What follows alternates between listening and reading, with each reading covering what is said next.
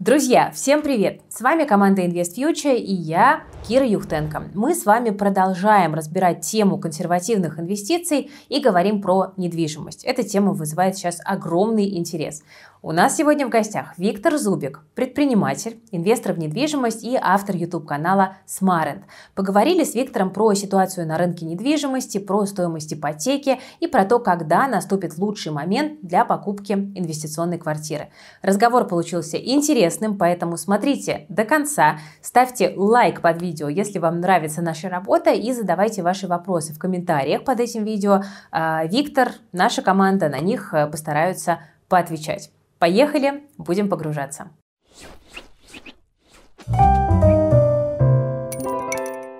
Виктор, приветствую. Да, привет, Кира. Спасибо, что нашел время к нам прийти. У нас с тобой э, была встреча на Ютубе примерно где-то год назад. Она вызвала такую довольно бурную реакцию. Многие люди писали, что сначала как-то не доверяли, но зато потом полюбили и теперь постоянно тебя смотрят. У нас с тобой была летом конференция по недвижимости маленькая в Питере, э, которая тоже, мне кажется, прошла очень классно. И сейчас вот мы с тобой встречаемся в таком постепенно меняющемся рынке и мире. И давай попробуем расставить акценты, да, и как-то вот рассказать нашей аудитории, как ситуация поменялась за год.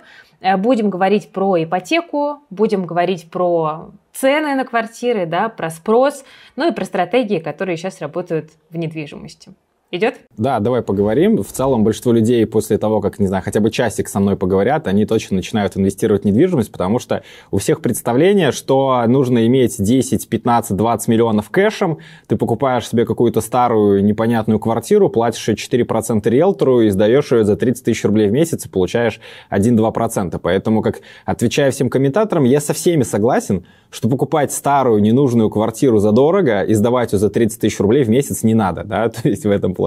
Вот, поэтому давай поговорим более детально тогда про рынок. Смотри, наверное, мы можем начать с самого свеженького. Это Эльвира Сахибзадовна, которая на минувшем заседании прям так э, очень категорично высказалась по поводу э, программ, которые э, вот, давали застройщики в последнее время.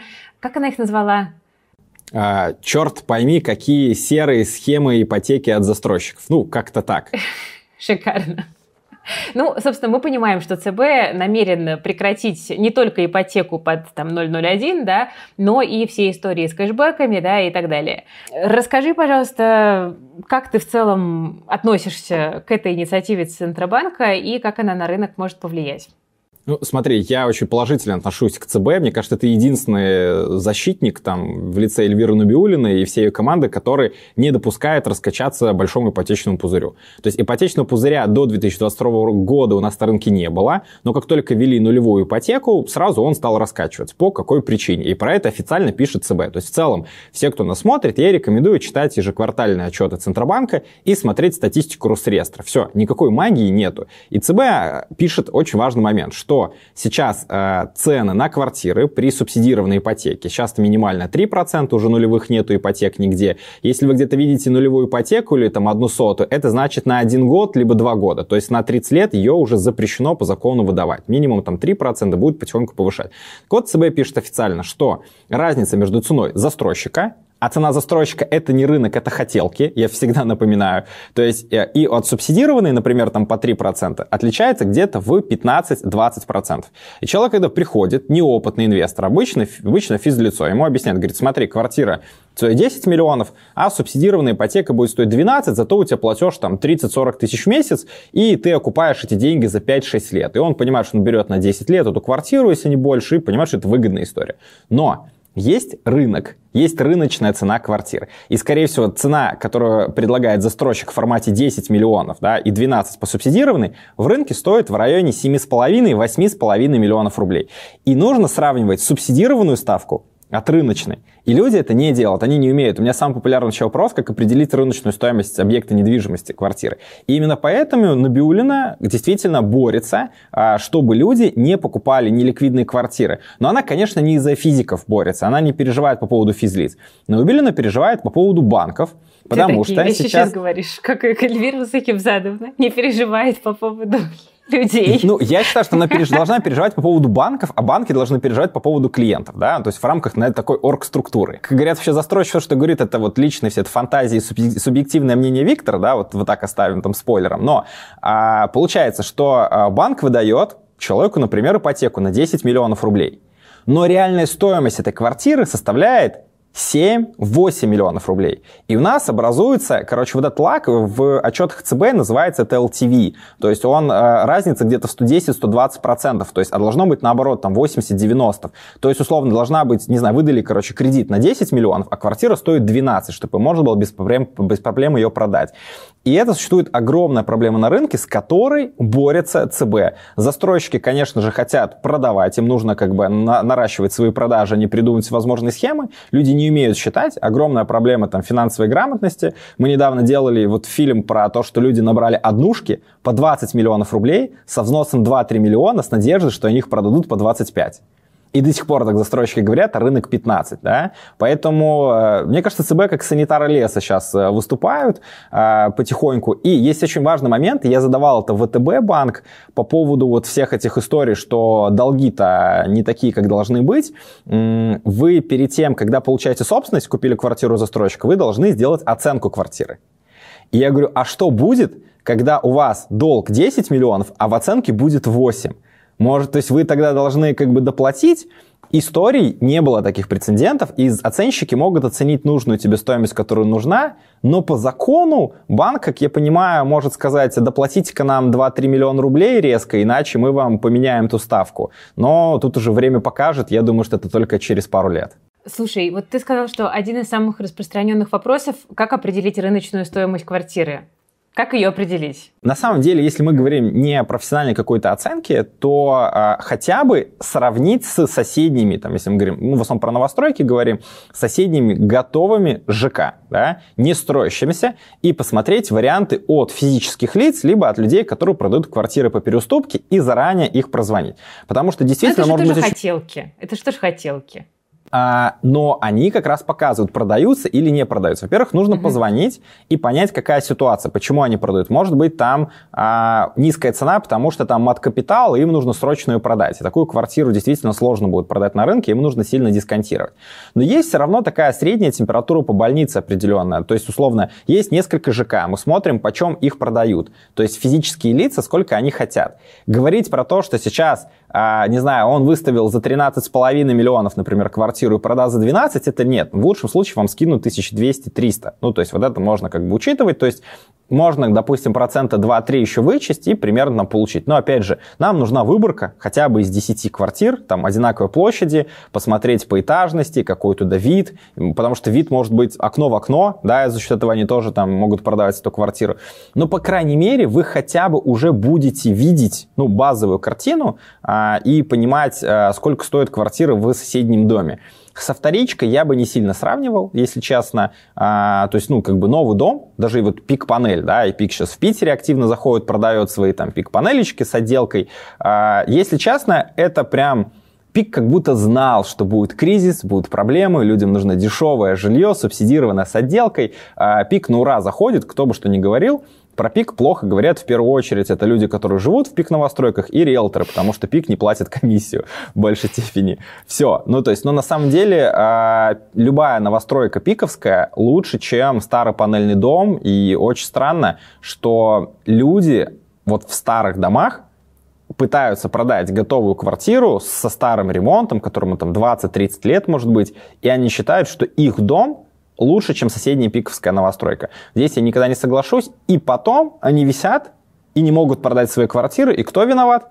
Конечно же, рынок, да, рынок виноват, а не то, что они решили по завышенной цене продавать свою квартиру. Спасибо.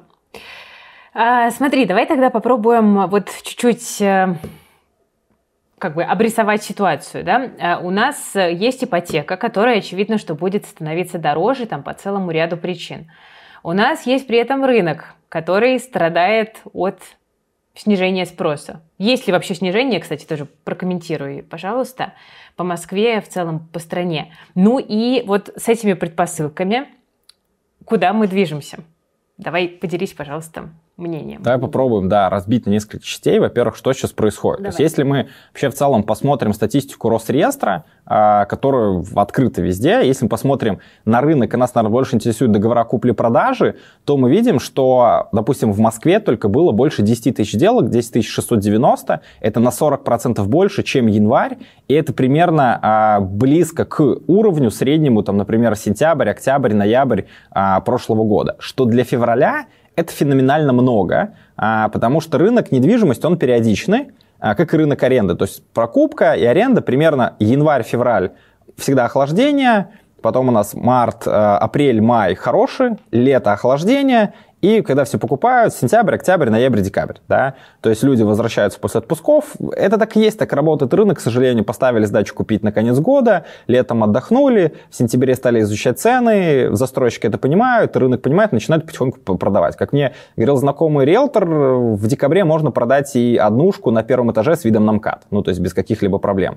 Вот, поэтому э, мы видим, что вторичный рынок оживает, э, и это, я думаю, связано с тем, что застройщики сейчас предлагают вам квартиры по довольно все равно высокой ставке. Сейчас, допустим, ипотека даже льготная это 7,7, то есть 8%, ну, средняя, то есть идет. И э, сроки сдачи 25 год. И человек все-таки смотрит такой, я, наверное, возьму вторичку, раньше сдается, либо готовая, ставка будет 11%, почему не воспользоваться? Плюс есть ипотека семейная, который является вообще главным локомотивом рынка сейчас, и про это заявлял Путин, что весь упор будет идти в семейную ипотеку. Все льготные программы, они будут потихоньку убирать. Появилась IT-ипотека, и мало кто знает, я про это часто говорю, но люблю все равно повторяться, можно купить квартиру в семейную ипотеку по переуступке, то есть у физического лица, и это будет относиться к статистике вторичного рынка. То есть ты со ставкой 5,7 можешь купить, ну, то есть рыночная 6, 0,3 дисконт, э, купить квартиру у физического лица, она будет сдаваться 23 год, вот в эксплуатацию, она будет, как мы вначале обсудили, на процентов 15-20 дешевле цены застройщика, и люди смотрят туда. Мне кажется, что с учетом того, что цены стали дороже, народ стал это чуть-чуть поумнее, не стал разбрасываться деньгами, лишь бы там купить квартиру. Но с другой стороны, застройщики себя очень хорошо будут чувствовать эти ближайшие два месяца. Почему? Потому что ЦБ с 1 мая вводит надбавочные коэффициенты на ипотеку, если вы ее а, берете с минимальным взносом. Это без взноса 10%, 15%, 20%. Есть несколько шкал для первичного и вторичного рынка, но в целом мы видим, что если вы будете покупать квартиру со взносом 15%, то где-то будет на 1% ипотека дороже. Что говорит застройщик сейчас, если вы неопытный зеленый э, инвестор или физическое лицо, который хочет купить квартиру? С 1 мая вам нужно будет 30% найти. У вас есть 30%? Нету. Берите сейчас. Поэтому а, мы видим, что крупные застройщики поднимают свои цены, несмотря на там, повышение ипотечных ставок, несмотря на там, текущую рыночную ситуацию, первичный рынок даже все равно растет, но в сравнении, если по отчетам брать февраль и январь, да, то в январе сделок было значительно больше. Я думаю, что было связано, что более выгодные какие-то предложения были а, от застройщиков, более выгодные там цены, а, но застройщики потихоньку-потихоньку повышают, и я думаю, это вот чисто мое предположение, я в этом году ничего пока не купил, купил только машиноместо там, и все. Ну, то есть я не считаю такой серьезной инвестицией. А, я жду лета, и я жду, что появится новая ипотека с 1 июля для молодежи, то есть до 35 лет какая-то будет ипотека, и я надеюсь, что она будет действовать на вторичный рынок, как и семейная. Появится ипотека для молодых семей. То есть я думаю, что летом для инвеста будет интересное время, потому что нужно будет и побольше взнос, и э, в целом рынок летом всегда охлаждается. Поэтому пока, к, как сказать, к удивлению многих, рынок растет. А, и индекс, э, и в том числе и на Мосбирже, по данным Дом Клика, вот фьючерс, который у них там есть, и а, индекс ИРН показывают, что а, рынок растет, но, но не везде.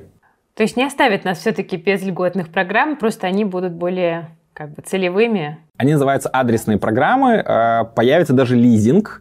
А, это где-то 24 год, лизинг для недвижимости для каких-нибудь там госслужащих. Ну, то есть появятся новые программы, то есть я думаю, что и будет ипотека для учителей, для врачей, а, есть военная ипотека. Кстати, военные стали активными а, инвесторами на рынке недвижимости, и мы это замечаем там и по своим клиентам, и по спросу на рынке. То есть это действительно тоже такой интересный там драйвер, а, который влияет на рынок. То есть ну, военные стали активнее инвестировать в недвижимость Москвы, как минимум точно.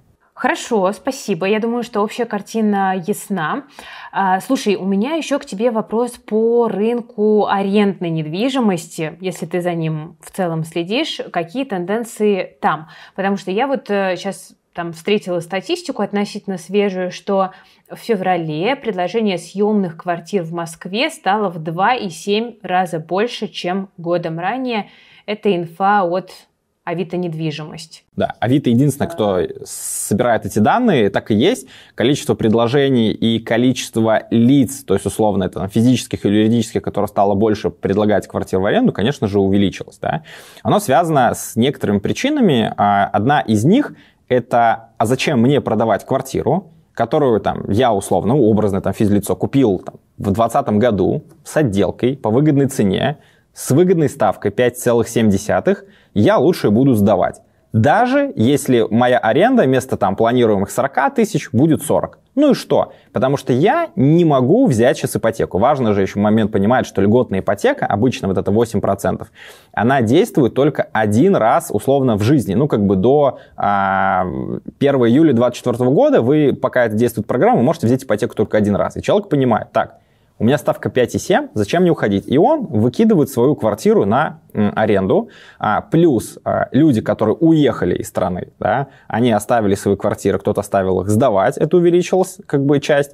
И в целом количество людей, которые хотят арендовать недвижимость в Москве или в России, там, в пригороде, их тоже снизилось. Вот примерно а, будет такой момент. Что касается цен, то мы видим вот по своей статистике, у нас сейчас в управлении там ближе к 200 квартир, и я прям реально вижу, почем какие квартиры сдаются. Да?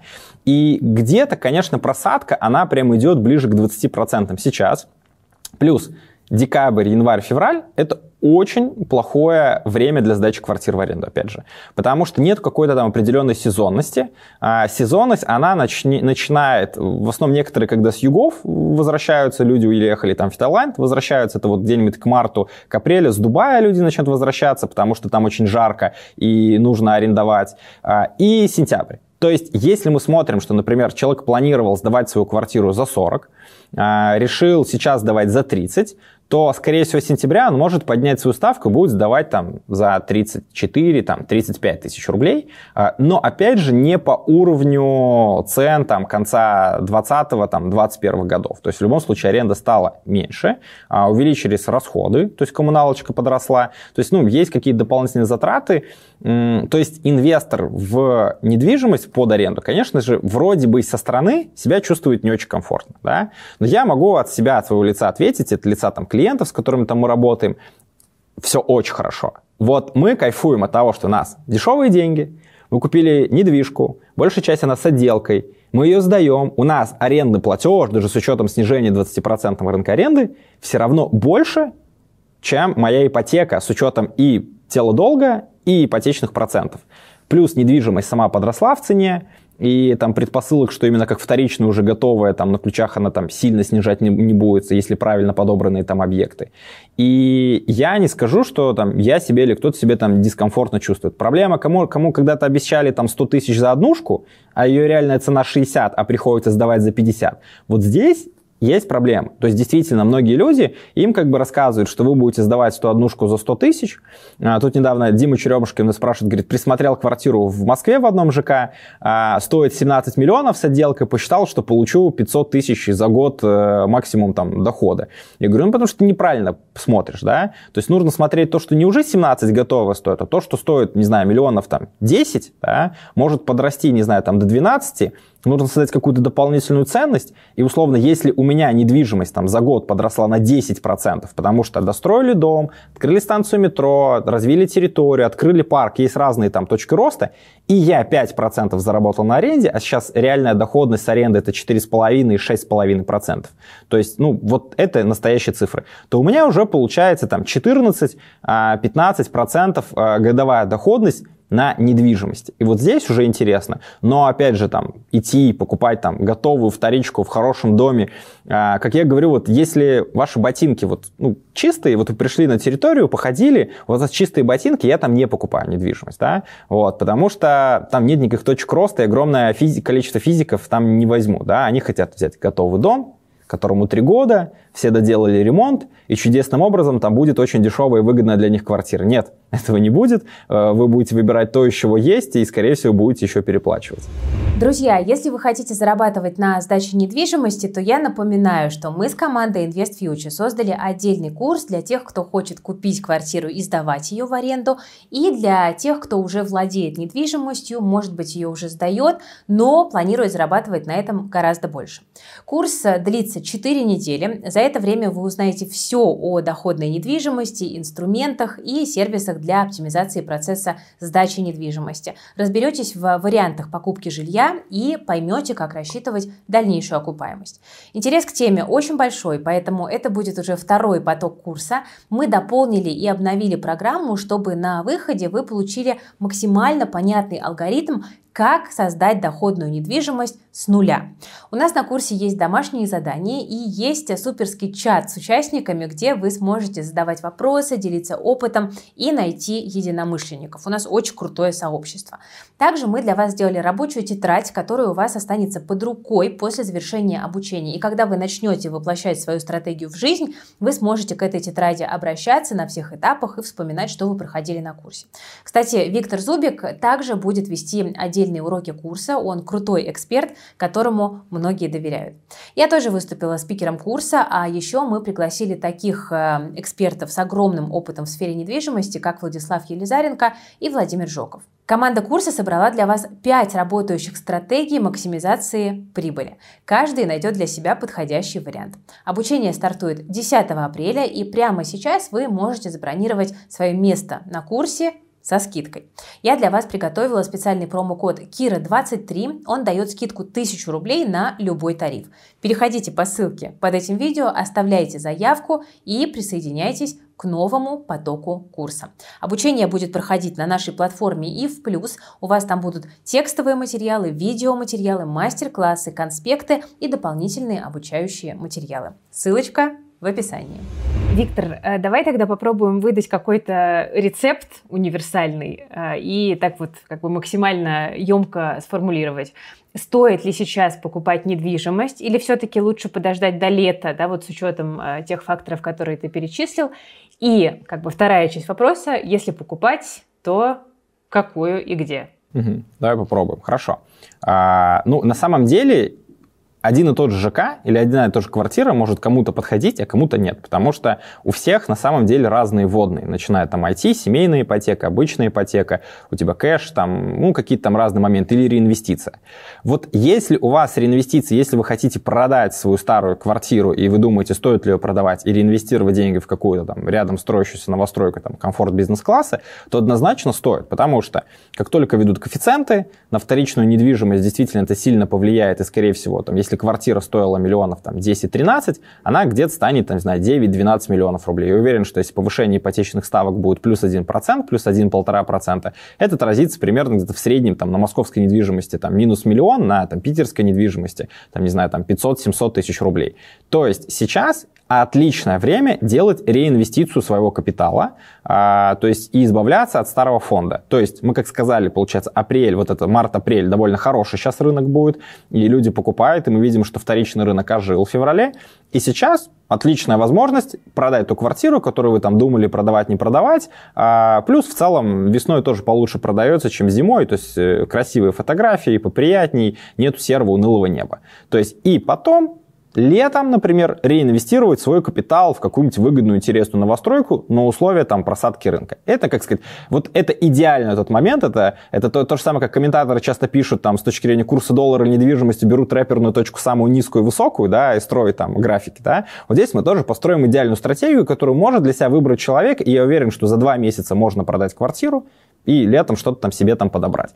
Если у вас семейная ипотека, и вы смотрите на вторичный рынок, на переуступку, как я рассказывал, то я бы не отталкивался вообще от э, момента, да, там это апрель, либо сентябрь, да, я бы смотрел на то, что предлагает рынок, потому что если, не знаю, какой-нибудь классный застройщик, который сдает в этом году, предлагает вам квартиру с отделкой, да, в доме бизнес-класса, там на процентов 20-25 ниже, чем цены застройщика, и вы можете взять составка 4,7, 5,7, IT либо семейная ипотека, конечно, берите. Ну, то есть нет смысла ждать. Ну, то есть и вряд ли это будет какое-то там выгодное предложение, и мы видим, что люди как бы ищут, да, то есть не так просто все равно по переступке купить квартиру, тоже нужно понимать, да, и нужно выбрать, она должна быть без долгов, либо у вас должны совпадать банки, то есть есть, конечно, тоже определенные нюансы. Это нельзя прийти, вот ткнуть ее, да, и купить, как у застройщика на сайте, поэтому застройщикам кайфовее продавать свои квартиры мне кажется, у многих людей в целом к переуступке отношение такое настороженное, да, потому что кажется, что там вот где-то могут как бы на, на, нагреть тебя.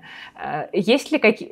Да, да, да, да, да, да, да. Есть ли какие-то вот правила, да, советы?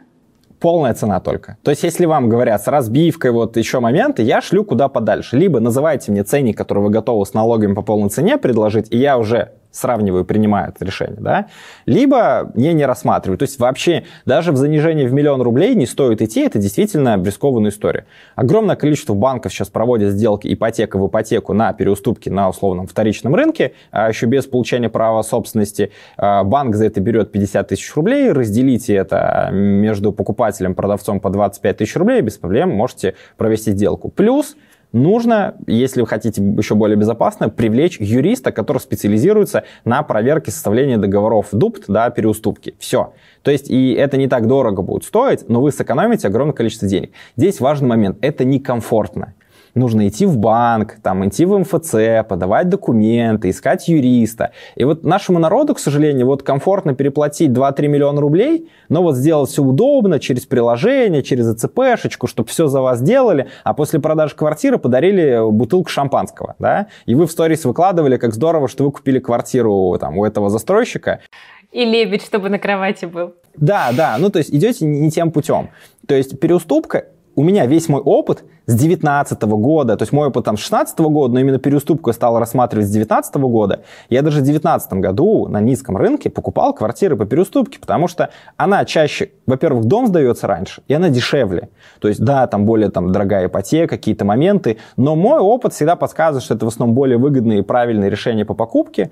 Вот. Да, нужно тратить время, да, нужно искать, но куда вы торопитесь, ну, если так смотреть. То есть, если дальше продолжать нашу историю там, рынка недвижимости, говорить, что рынок вырастет в этом году, глупо. Ну, то есть у нас нет предпосылок для роста рынка. Говорить, что он рухнет, тоже нету. То есть у нас может быть вот такая классическое какое-то там движение по рынку, то есть примерно как по графикам, по индексу это было там 16, 17, 18 год, вот какие-то там небольшие качели. Да? Если вы понимаете рынок, вы можете угадать в эти качели, то есть вот ту периодичность, которую я назвал, либо, ну, может быть, где-то чуть-чуть не угадать. Да? Плюс, если вы приобретаете квартиру для себя, а не для инвестиции, если вам застройщик дал выгодный прайс или ипотеку там 3,75, она хорошая цена, сроки сдаются, вам нравится вид из окошка туда, ну берите. Ну, как бы, то есть ипотека только будет расти в стоимости, и рано или поздно мы придем только, что будет семейная ипотека в районе 6-7%, не будет никаких льготных ипотек. То есть я не думаю, что ипотеки будут дальше удешевляться. Нет, они будут только удорожаться. Будут ли застройщики придумывать новые свои серые, черт пойми, какие схемы? Будут, да, и появится кэшбэк, там, может быть, 30% или еще что-то, но здесь нужно отдельно, а, каждую отдельную программу там рассматривать, потому что пиковский кэшбэк 15% был очень выгодный. Те, кто в январе, в начале программы воспользовались, а, были большие молодцы, и многие получили кэшбэк, только пока у всех возникает вопрос, нужно ли будет платить за этот, этот налог, за кэшбэк 13% рублей, 13%, это пока а, неизвестная история.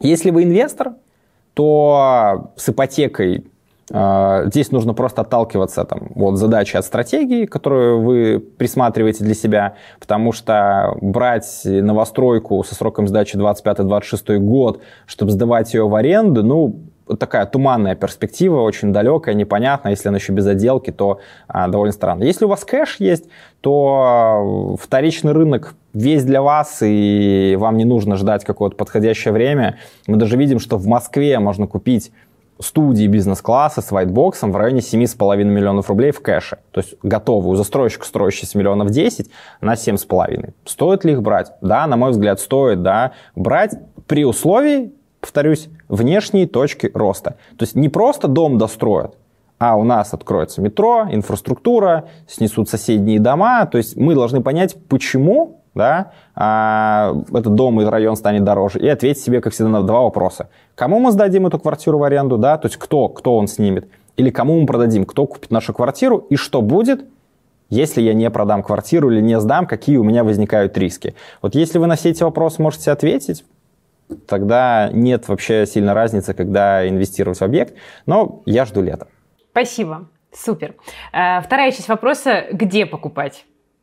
Москва, Питер, Сочи, Владивосток, не знаю. Я э, вообще приверженец, э, при, ну, как бы покупать там, где вы находитесь и где вы изучаете рынок. Ну, то есть в большей степени, если мы говорим, вы в Москве, то, скорее всего, покупаете московскую недвижимость, если в Питере покупаете питерскую недвижимость, а, и покупать одну квартиру в Питере, одну в Сочи, одну в Москве, вот это самое глупое решение. То есть, как бы, рынок большой, и вот эта диверсификация, она довольно глупая. Ну, то есть, не, если у вас, вы по миллиарду вкладываете в каждый рынок, тогда, да, наверное, стоит диверсифицировать. Я очень хотел бы инвестировать в Сочи, но пока нету нормального ФЗ там и нету застройщиков, и мораторий на строительство новых проектов, я туда не инвестирую. Наверное, если а, с 2024 года мораторий отменит и выйдут крупные застройщики, я с удовольствием рассмотрю рынок Сочи.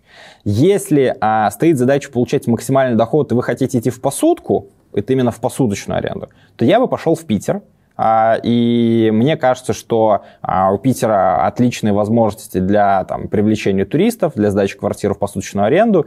Есть много управляющих компаний, есть много компаний, которые предоставляют гостиничный сервис управления. Да, там нужно у всех считать доходность и смотреть подводные камни. Я бы единственное не велся на гарантированную доходность, потому что гарантированная доходность выплачивается из стоимости покупки объекта недвижимости. То есть никто не выплачивает вам гарантированную доходность из дохода, да, то есть она, откуда же она берется. Но а, Питер для краткосрока, на мой взгляд, более интересная история, чем Москва. А, если Москва, то Москва это а, пока все-таки для меня оазис стабильности, когда вот ты хочешь купить квартиру, и чтобы она была ликвидная, потому что в Москве продать несложно квартиру, то есть ее значительно проще продать. Многие хотят купить квартиру в Москве под сдачу для жизни, просто вообще купить вот этот бетон и ничего с ним не делать, потому что, может быть, у вас мешок денег, и вам нужно через ячейку провести сделку и купить квартиру. Да? То есть есть как бы разные моменты. А, я считаю, что Москва все-таки более а, такой хороший актив с точки зрения ликвидности, да, Питер может дать большую доходность в рамках долгосрочного аренда, потому что и сдавать э, можно, да, то есть, ну, про, про краткосрочную аренду, долгосрочный период с точки зрения аренды рассматривать. То есть там на 2 на 3 года сдавать эту квартиру, точка входа будет ниже. Рынок Питера не перенасыщен предложением? Я думаю, нет. Я думаю, что не хватает. Mm. Я думаю, что он... То есть сам по себе рынок же туризма тоже растет. То есть такая же история есть с глэмпингами, да? Огромное количество эко-отелей сейчас строится, э, всякие там дубль-дома, каркасники под аренду. И все такие, ну вот сейчас еще один построится, никто ничего не будет арендовать. Наоборот, вот если в поселке было 50 домов и стало 100, то, соответственно, намного больше людей про него знает и больше там будет отдыхать, потому что границы закрыты, Ездить нужно, капитал вывозить нельзя, хочется куда-то съездить отдохнуть, а какой-нибудь там детокс, э, по лесу побродить, ну то есть сейчас какие-то другие запросы у людей стали, поэтому я думаю, что эта история там именно внутренний туризм у нас растет, в том числе, там, если вы хотите, наверное, высокорискованные инвестиции, если честно, я бы в Архыз пошел, да, но это все-таки для профессиональных таких ребят, потому что там очень активно развивается тоже горнолыжная история, Сочи перегружен, а, и мне нравится в Архизе кататься, то есть там открыты, ну, хорошие склоны, а, в целом можно как бы отдохнуть, есть отели, и там точно здорово там что-то инвестировать под какую-то такую историю, но это для профи, то есть если у вас уже несколько квартир в Москве сдается, есть, соответственно, свободный свободный капитал, есть доходность, и вы думаете, блин, что-нибудь такое интересное в свой портфель там добавить для диверсификации, ну, можно, может, даже архиз. У меня личного опыта нету, но я думаю, что, может быть, в скором времени у меня там тоже какие-нибудь активы появятся. Но там ликвидность хуже. В Архизе, вот Архиз и Москва, нужно всегда понимать, доходность в Архизе будет больше, да, но квартира в Москве, как ликвидность, она все равно будет лучше. Классно, интересно. Вот ты заговорил про глэмпинги. Э, я вспомнила, что на днях слышала, что набирает тенденцию э, инвестирование в бани и сауны. Слышал что-нибудь про это? Тут же вообще ну, фантастическая как бы окупаемость. Вот видел, там трансформатор, да, сделал вот эти бани. Но это бизнес. Они все-таки в бизнес вкладываются, да, то есть есть там запрос определенный, Вообще, вот рядом с глэмпингами строят какие-то маленькие, условно, сауны или вот эти купели, да, и вот эта купели, типа, рядом, она стоит миллион рублей или там полмиллиона, а дает доходности, там, типа, там, условно, 200 тысяч в год, у тебя там 20-30 процентов, там, дополнительно э, к дому доходность, очень классная, хорошая доходность. Э, есть всегда вопрос, кто и почему потом купит ваш актив. Вот, вот этот вот момент всегда нужно. Не, если точка входа там пару миллионов, и у тебя окупаемость 2 года, я там 50 годовых, тогда не так важно, да, как, когда, как ты выйдешь из этого актива. Вот. Но я больше все равно приверженец а, безопасного капитала в недвижимости. То есть я считаю, что инвестиции в недвижимость – это про безопасность и про ликвидность, а потом уже про доходность. То есть если вы хотите там рискованных стратегий, их довольно много на рынке, наверное, недвижимость не стоит рассматривать. Именно поэтому я вот решил там появился капитал, купил машиноместо. Вот я его купил там чуть меньше двух миллионов, я в год буду получать где-то 180 тысяч чистыми, да. В целом неплохо. Вот, вот это мой путь. Ну, ты наверняка их привязываешь к квартирам, которые у тебя есть. Конечно. Ну, да, да, конечно. Mm-hmm. Ну, то есть mm-hmm. и ты не просто так-то, типа, ткнуть, да, и там купить. Понятно, что то есть, нужно смотреть там выбор дома. То есть я часто говорю, что если вы выбрали классную локацию, классный дом, ну, купите там две квартиры. Зачем вам эта вот история там в одной части города, в другой? Вообще бессмысленно. То есть мой опыт, особенно если вы квартиры берете без отделки, вот лучше в одном доме взять две-три квартиры, и у вас стратегия тогда очень классная. Одну квартиру можно заспекулировать, продать, или даже две выставить в одном доме и посмотреть, какая продастся. Одну квартиру продали, вторую оставили в аренде. Идеальный вариант. И это всегда вот всех вопросов, что купить, студию либо однушку, да, две студии. Это самый правильный вариант. Одну мы перепродали и заработали, заработали на спекуляции, вторую мы оставили в аренде. Интересно. А если еще покупать э, две, допустим, студии на одной лестничной клетке, то у вас минус один вредный сосед. Да, попроще, да, попроще будет намного. Вот, поэтому это рабочая, понятная схема, и она лучше, чем вот диверсификация с точки зрения там взять одну квартиру в Москве, в Питере, в Сочи и в Дубае. Классно, спасибо. Мне кажется, такой максимально исчерпывающий ответ. Слушай, наверное, еще хочу с тобой, у нас времени чуть-чуть остается, поговорить про в целом стратегии. Вот ты уже их коснулся, да, там что-то продать, что-то сдавать. А как тебе кажется, если у человека есть вот какой-то там относительно небольшой капитал, который позволяет там взять квартиру в ипотеку, допустим, а, с поличом, какую бы стратегию ты сейчас выбирал из всех возможных? Ну, я вообще не рассматриваю стратегии спекуляций сейчас если честно, mm-hmm. если мы говорим про ипотеку, да. И единственная правильная история – это подобрать квартиру, желательно с отделкой, чтобы отделку включить в э, ипотеку, потому что вот я сейчас делаю ремонт однушки, у меня ремонт однушки без мебели – это 2 миллиона рублей в бизнес-классе. Это вам нужно кэш mm-hmm. найти и вложить эти деньги. Поэтому лучше взять поменьше площадь, но взять ее с отделкой, под аренду, с мебелировкой вы уже там без проблем справитесь, это не такая сложная задача, либо много компаний, которые решают этот вопрос и э, чтобы у вас потенциальный арендный платеж был выше ипотечного. В других случаях я не рассматриваю. Ну, то есть оно должно быть очень просто, понятно, лаконично. Нет, люди а вот, может быть, я все-таки смогу ее сдать за 50 вместо 40, да, там, нет, не сможешь. Ну, то есть, почему вы придумываете, ищете какие-то э, возможные риски и усложнять себе, чтобы потом искать вот эту вот десятку там каждый месяц?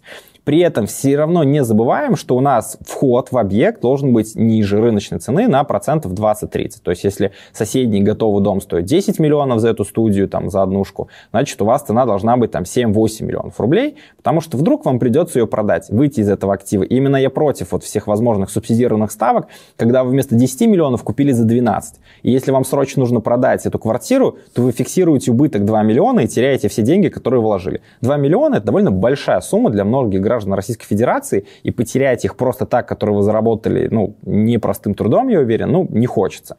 Если есть капитал, вот не без ипотеки, то я бы поиграл бы флиппинг, да, то есть, а, когда купить сейчас готовую, что-нибудь со скидочкой, кто-то продает, вы ее купили, сделали ремонт и продали ее ипотечнику, которому нужна квартира с отделкой. Флиппинг сейчас, а, я думаю, что будет возобновляться, потому что денег на, ипот... на ремонт нету у людей, нужно все в ипотеку, а застройщики и физики огромное количество квартир продают без отделки. Да? Это точно работает. Мы видим, что квартиры с отделкой на вторичном рынке очень хорошо продаются. Но опять же, если рынок за квартиру 10, то в формате флиппинга с 10 миллионов или 10 500, потому что она на 21 этаже с видом там на закат, не стоит покупать. Лучше взять там на втором этаже квартиру за миллионов 9 да, и там вложить в нее деньги и ремонт. А, но опять же нужно в этих моментах разбираться. Если вы не разбираетесь в тонкостях ремонта, для вас он страшно, сложно, больно, вот первый вариант взять что-то в ипотеку а, и без проблем потом эту квартиру сдавать. Рынок вырастет, да, вот инвестируйте циклом, вот цикл это 5 лет, да, один-два года строится, полгода мы там приняли ключи, сделали мебелировку, ремонт, там, условно, 2-3 года мы поздавали квартиру. 5 лет у нас продается квартира по полной стоимости, без налогов, да, и то есть мы можем там выйти, то есть из этого объекта там зафиксировать какую-то прибыль. Для себя вообще стратегию, у тех, у кого там 5, 6 объектов, 10, я выбрал стратегию, называю себя ее на канале «Слабое звено». Вот типа представь, что у тебя есть там 10 игроков или 5, да, и они стоят с табличками, да, только на табличках не имена, а название ЖК. Ну, то есть, как бы, вот типа, мы визуализируем, то есть они вот с табличками. И ты выбираешь, кто из твоих квартир или новостроек самое слабое звено. И ты избавляешься от неликвидных, либо там, где уже, э, там, не знаю, открыли станцию метро, а, там, не знаю, там, или дом достроили, всю инфраструктуру сделали, ну все, точек роста нету как бы и можно избавиться. То есть я всегда играю, то есть я все равно избавляюсь от активов. То есть я базово в стратегии у меня нет спекуляций, но когда есть несколько объектов, я стараюсь от слабых избавиться и всегда думаю, а куда я реинвестирую свой капитал, какой объект выберу. Так как я в рынке этим занимаюсь, если у вас там несколько объектов, в целом тоже изучаете этот рынок постоянно, вы знаете, куда там реинвестировать капитал, куда, а, как сказать, переложить денежки для того, чтобы они еще лучше работали. Спасибо. Слушай, ну а если человек выбирает для себя вот все-таки как бы арендный да, подход, э, такой говорит, не буду искать там возможности для продажи, но вопрос, как эту аренду выстроить краткосрочно или долгосрочно. Все понимают, что посудка это более выгодно, чем помесячно, да, там с точки зрения денежного потока, который ты получаешь. Но, с другой стороны, это много геморроя, это ускоренная амортизация объектов, да, это там куча сюрпризов. Вот, собственно, что бы ты рекомендовал человеку не супер опытному, и как тебе кажется, вот, знаешь, как, какие должны быть вводные для того, чтобы залезать в посудку? когда я могу себе сказать, ну вот я готова, пойду. Если ваши платежи по ипотеке, если вы купили эту квартиру в ипотеку, не привязаны к арендным доходам, то есть, если у вас есть откуда платить эту ипотеку, ну, то есть, вы там, не знаю, своего дохода, зарплаты, может, каких-то дивидендов там вы выплачиваете, да, и вы не привязываете ипотечный платеж к арендному, я думаю, что можно рассматривать посудку. То есть, э, важно найти хорошую управляющую компанию, все-таки отдавал бы в УК, потому что у них там и свои уборщицы есть, и они знают, как сдавать, как заниматься трафиком, а, но я бы для себя выбирал не больше, чем 30% с учетом затрат на рекламу, чтобы управляющая компания забирала.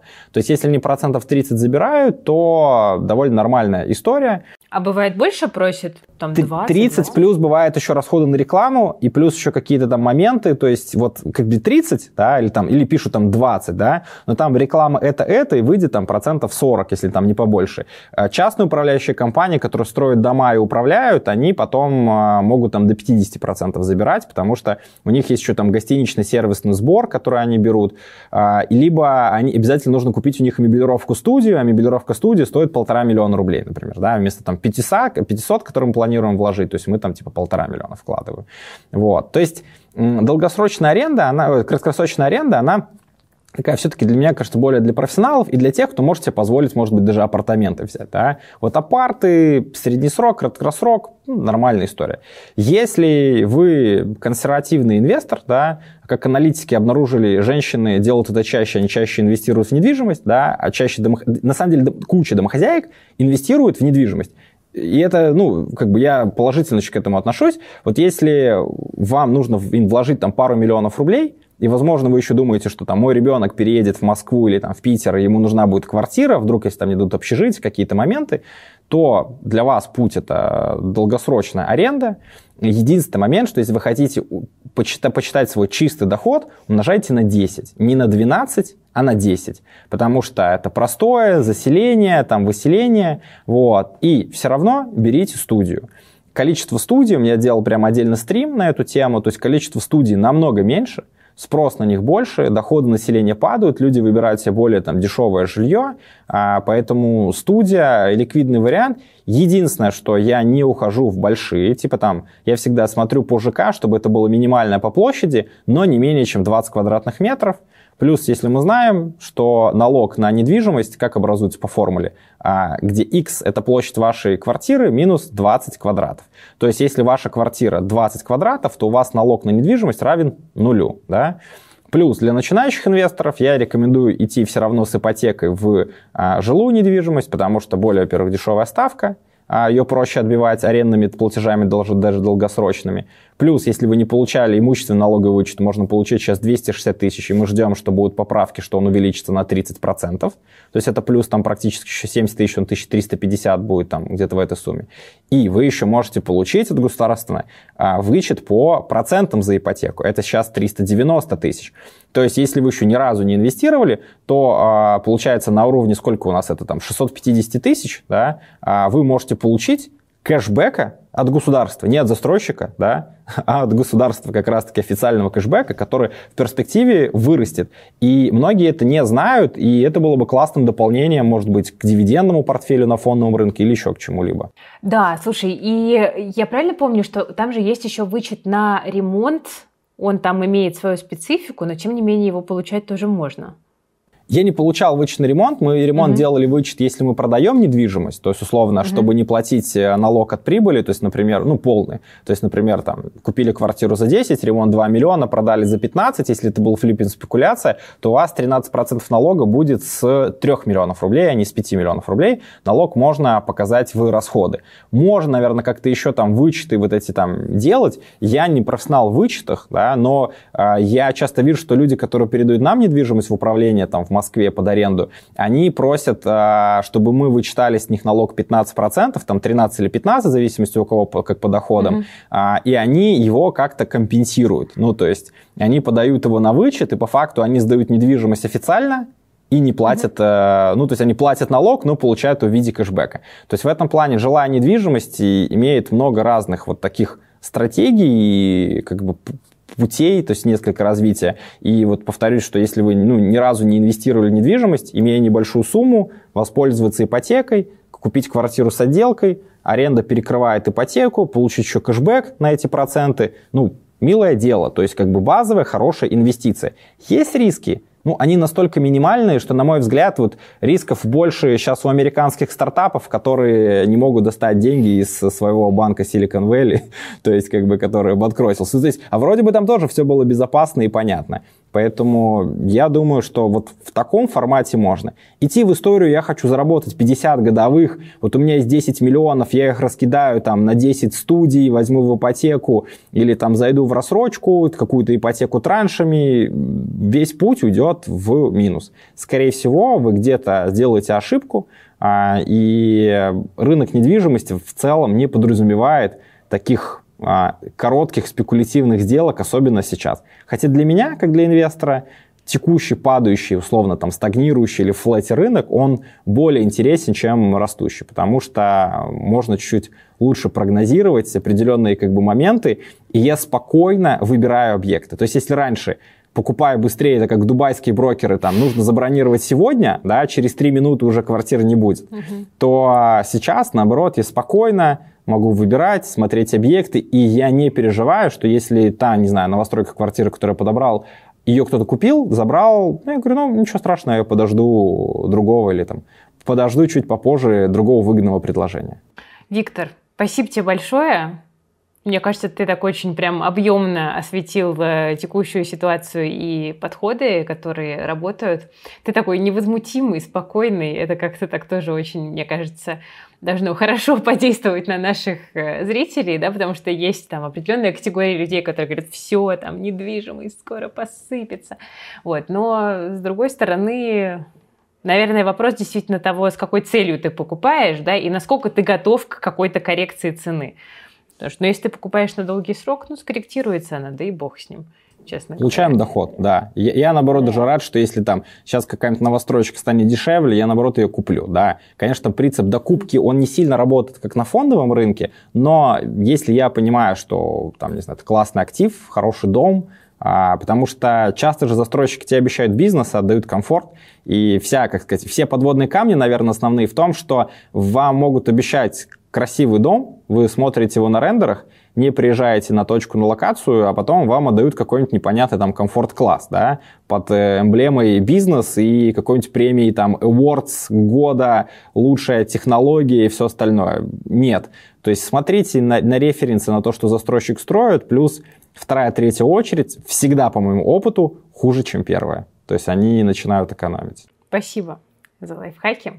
Э, ты упомянул стримы на твоем канале, и я хочу нашей аудитории напомнить, что у Виктора есть прекрасный собственный YouTube-канал по недвижимости – Смарент про недвижимость, да, по-моему, он называется. Все верно, все верно. Э, мы повесим ссылочку в описании к этому видео. На Виктора обязательно подписывайтесь, он классный.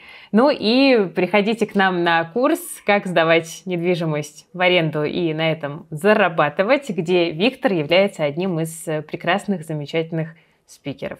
Ссылочка на курс есть тоже в описании к этому видео. Виктор, тебе большое спасибо, а всех наших зрителей я призываю ставить лайк под этим видео и писать в комментариях ваши вопросы. Если там будут вопросы хорошие, объемные, понятные, то попросим Виктора тоже на них немножечко поотвечать.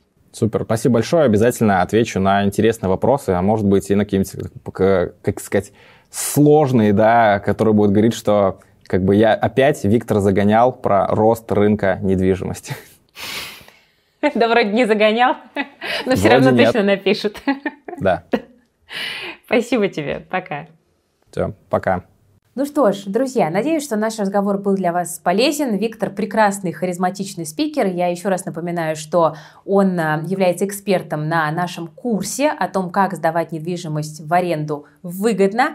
А, ссылочка для регистрации на курс есть в описании к этому видео. Переходим, регистрируемся, пользуемся бонусом. Ну и желаю вам всем удачи в диверсификации своего портфеля, потому что только диверсификация в этих нестабильных условиях, в новой реальности дает дает нашему портфелю устойчивость и э, независимость от э, разнообразных внешних событий. Так что диверсифицируйтесь, диверсифицируйтесь с умом. Пусть у вас в портфеле будут и акции, и облигации, и недвижимость, и там немножко криптовалют, если это соответствует вашему риск-профилю. Диверсифицируйтесь, пожалуйста. Делайте это грамотно, ну а мы стараемся вам э, в этом помогать. Всем пока, берегите себя, своих близких, и свои деньги. С вами была Кира Юхтенко и команда Invest Future.